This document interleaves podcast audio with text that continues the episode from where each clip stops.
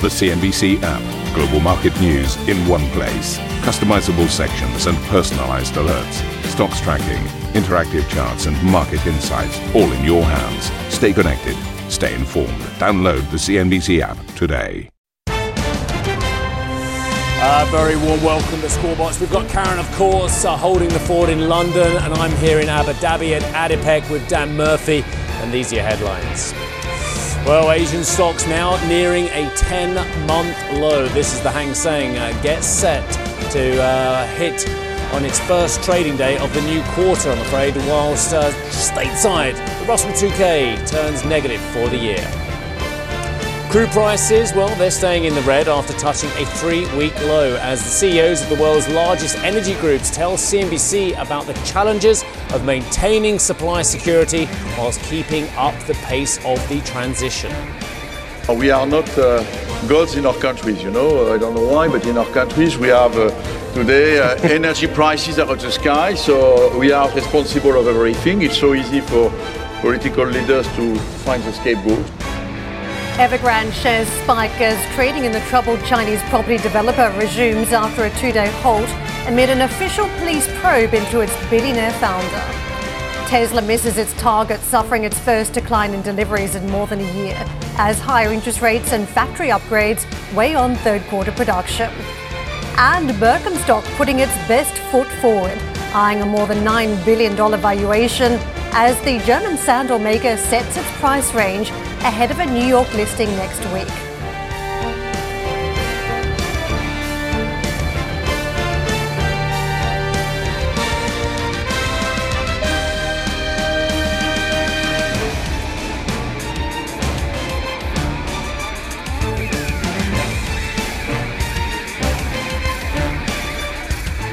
We kicked off uh, the trading for the final quarter of the year, the uh, brand new trading month but it was somewhat of a mixed picture, wasn't it? Take a look at those finish, uh, the finish stateside, two tens down on the Dow, flatlining for the S&P 500, and the Nasdaq actually pulling into the green. But mixed picture behind the scenes too. And don't forget uh, the read into politics was that look we got the shutdown averted for now, but down the track we may see this flare up just in another number of days. The market concerned about that. Of course, monetary policy all dominant as we count down to a series of job numbers this week. We get the ADP, the JOLTS numbers, and finally, of course, the non-farm payrolls. So the market just going into that session somewhat cautious in terms of the various different sectors. Well, a little bit of upside coming through, and you can see it's very obviously coming through in tech, the communication services names, uh, technology names themselves, but also consumer discretionary participating in some of the upside that we saw in markets yesterday. Utilities, though, leading to the downside. And again, that undercurrent when it comes to the treasuries.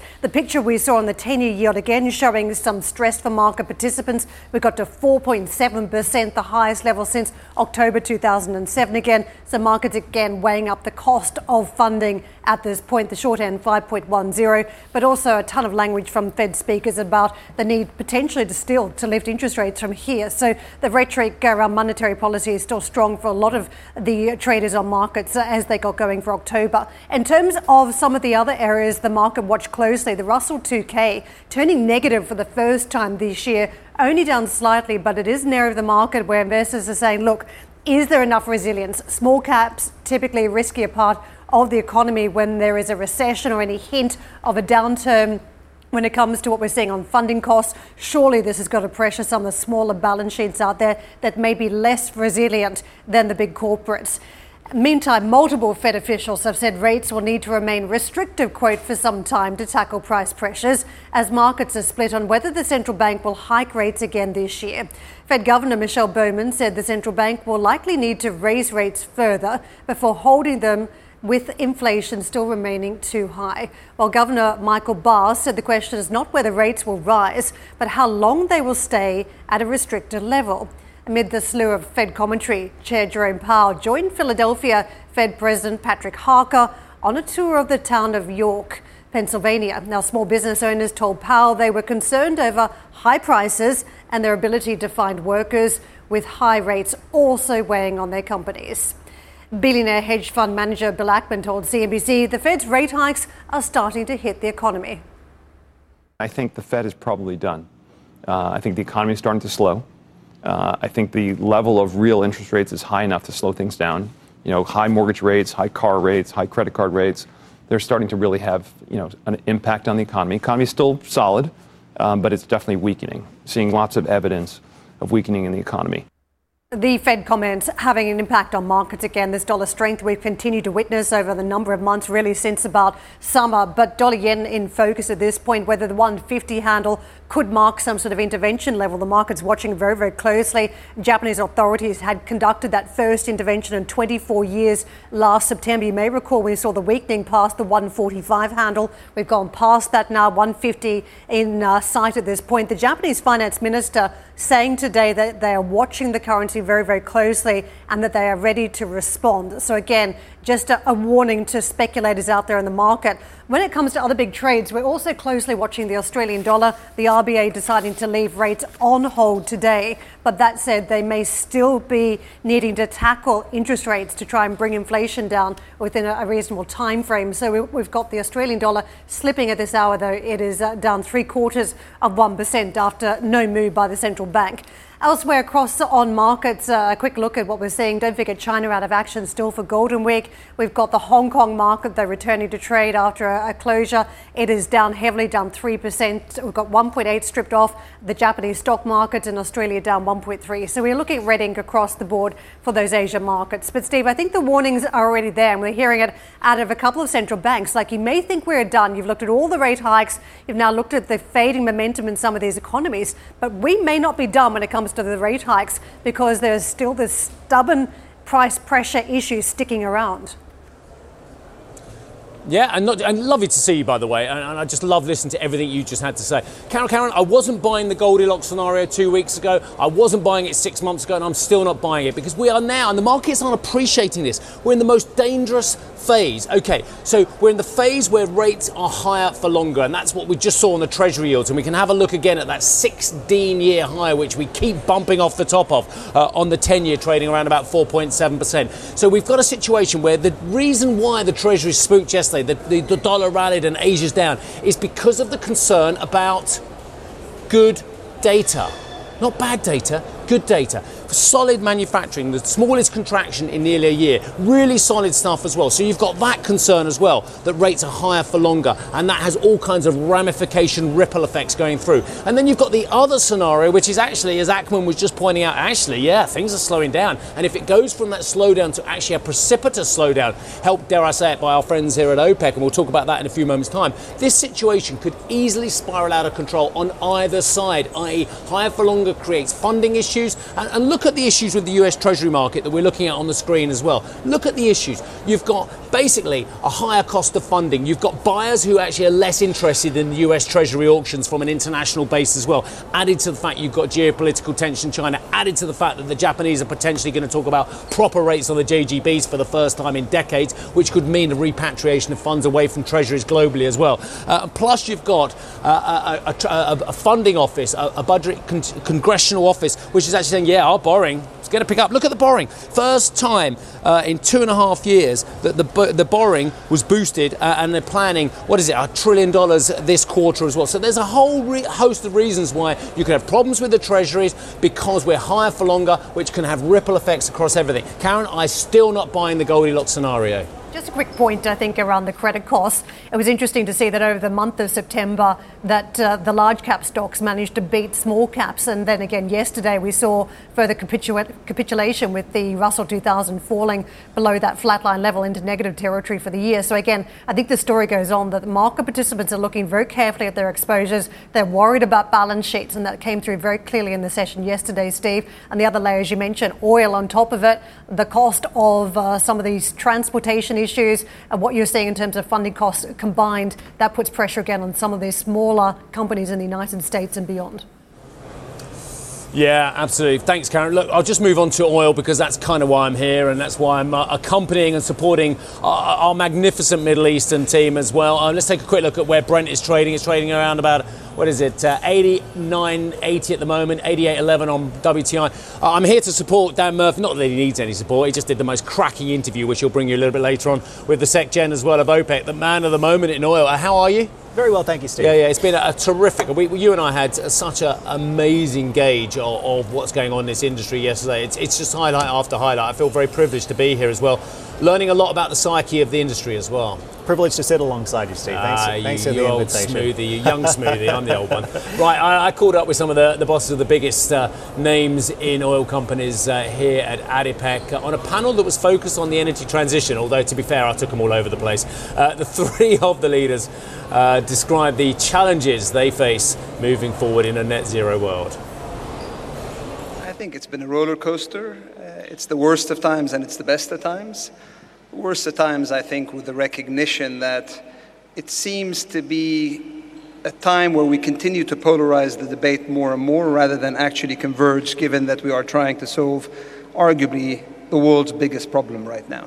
We'll find a solution all together not by antagonizing the one against the other, the oil and gas against the renewable developer, or the emerging countries against the developed countries. That's something which should me, for me should be fundamental in these debates about climate change and the COP. It's together. It's not one against the other. It will never work otherwise. I'm reminded of an old saying if you want to keep everyone happy, sell ice cream. We're not in the business of ice cream.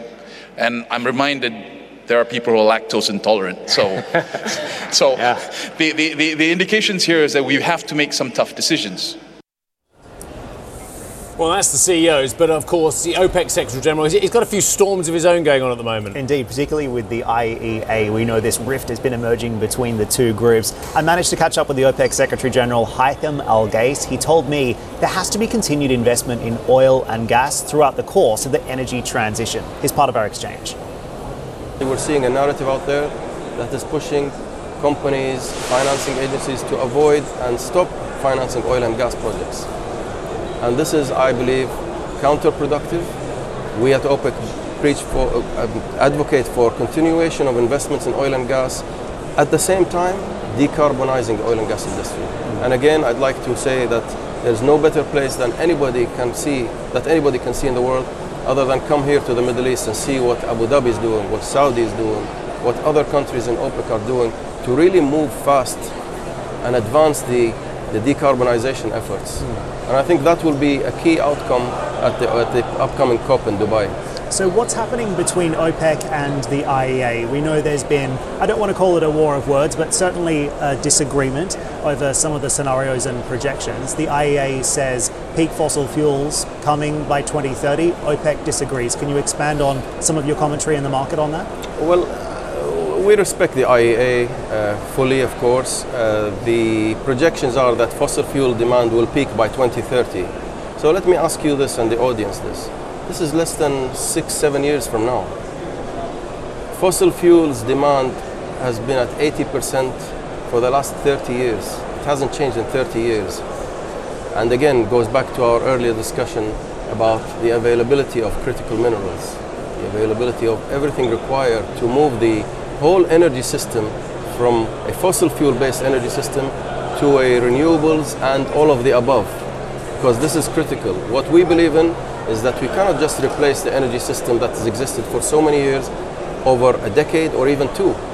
And that's why we continue to emphasize the importance of investing in oil as well as investing in renewable energy, uh, hydrogen, and the important thing is the technologies the OPEC Secretary General there, Steve, really pushing the idea that there has to be this dual investment mandate into renewables and into fossil fuels. I, I, I almost don't see what the problem is. I, I, know that everyone wants to have an argument about where the investment should go, but there is plenty of investment to go round if you get the right mix of policy, as we discussed uh, on Capital Connection today. Look at what the IRA did, and it was something we, you know, I've been discussing with the panel as well. IRA sucked in so much capital because the politicians, because the policymakers got the, the mix right between public sector encouragement and private sector investment. I, I find it's the same with hydrocarbons, and I think it's the same with renewable investments as well. Why is that such a hard concept for them to all understand as well?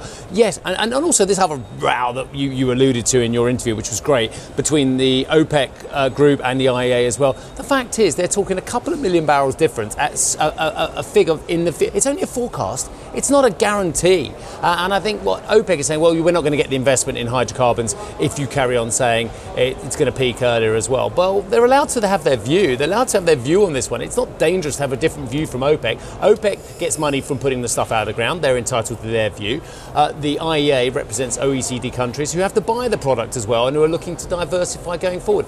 I kind of think they should make peace. It's, it's not the biggest thing in the world to have a difference of opinion of a couple of million barrels over a couple of years difference. Yeah, indeed. I would love to actually see a conversation between the both of them on stage. I'd love yeah, to have Fatih Birol and I'd love to have the OPEC Secretary General kind of warring it out to see uh, exactly where that conversation goes. But, um, so, you know, Steve, one of the key learnings I took from your panel yesterday was that we have these oil and gas CEOs who are really focusing in on their core operating models. They're looking at their business and they're trying to extract the most value from fossil fuels while they still can, but at the same time, working on this decarbonisation agenda, which is really where the shareholder pressure has been centred in the last couple of years. And you know, uh, that aside, I'm curious to get a sense from you about what we learnt from BP yesterday in particular, because this was Murray's first interview on stage since the transition. Yeah. Um, any key takeaways? No, none whatsoever, because because they were so well rehearsed. And I'll be brutally honest. That, uh, and I made the point on set. I'll, I'll be totally honest about this. I don't okay, uh, maybe I'm unimaginative. I don't give a damn about Bernard Looney's private life. It's none of my business. But I do care about companies running in an efficient way. I do care about what happens to arguably one of the most important companies in Great Britain about their energy strategy going forward. Correct. Bernard Looney had one of the most advanced uh, reinvigoration strategies of their portfolio out of any oil major on the planet as well. And what we learned from Murray Auchincloss, who is the CFO stroke interim uh, CEO, is that it is business as usual. I, I, I pushed a few times on it, uh, on, on, what happens, is there any change as well? He came back at me, very, very um, straight bat, so to speak, to use cricketing parlance, saying, no, well, we are going to carry on with the same strategy. To which I pointed out, Strategies are very often built around the strong personalities that CEOs are. Uh, we had six strong personalities on set as well. I didn't see how that they could hone the new strategy until they had the new CEO, which is going to be a very long and very rigorous process as well. So I hear what um, the interim CFO had to say. I respect that, but respectfully to him, until you know who that next individual is who's going to formulate policy, you can't tell what's going to happen to BP in the longer term. Yeah, but because, it was fascinating. Because BP had this really strong kind of decarbonisation agenda, looking really to future strong. fuels. I think the question in the market is whether or not we're going to see that strategy continue, but it would appear that maybe it's too soon to make any kind of call on that. Yeah, I mean, I think what is clear is they want molecules back on the table. Uh, we've got COP28 coming up, which is just up the road in Dubai, where, where you, you, you spend a lot of your time as well. The fact of the matter is, they feel that there is a unique opportunity for the energy industry, for the hydrocarbons industry, to state their case for technological advancement to decarbonise the product, which is a very efficient fuel of fuel compared to the inefficiencies perhaps of some renewables which require uh, a lot of capital investment but maybe don't have the same efficiencies as molecules. It's a delicious debate and it's one that hopefully you and I will continue to be at the centre of going forward. Um, in fact, why don't we carry on that conversation right here live from ADIPEC. Uh, Baker Hughes' CEO, uh, Lorenzo Simonelli, uh, that is going to be joining us. That interview is coming up. Well, we'll do that at 7.30 Central European time, so around about 12 minutes time. He's always great value, isn't he? Thank you very much for the coverage so far, Stephen Dan. Well, coming up on the show, Sam Bankman Fried prepares for his day in court, facing criminal charges over the collapse of crypto exchange FTX. Plus, UK Chancellor Jeremy Hunt defies calls for immediate tax cuts as the Conservative Party wraps up what is likely its final conference before a general election. And we'll have plenty more from ADIPEC throughout the morning, including our first on CNBC conversation with the CEO of Weatherford. Don't miss that interview at 8.30 CET.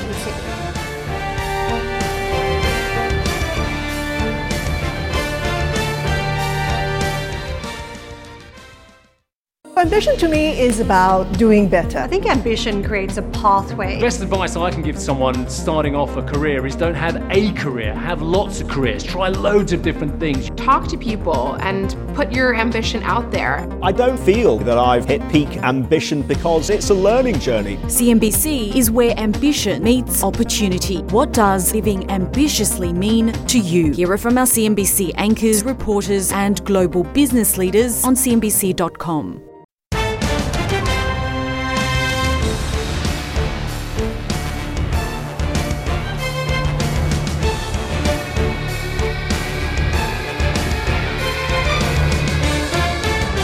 Australian market in the red today as the central bank has kept its key interest rate at 4.1% for the fourth month in a row. The RBA's new governor, Michelle Bullock, warned the economy is not yet in the clear and that further interest rate hikes are still a possibility. ING saying they see one next month at the meeting or in December as we round out the year. Elsewhere, the US has reportedly warned China about plans to tighten rules curbing the shipment of AI chips as soon as this month.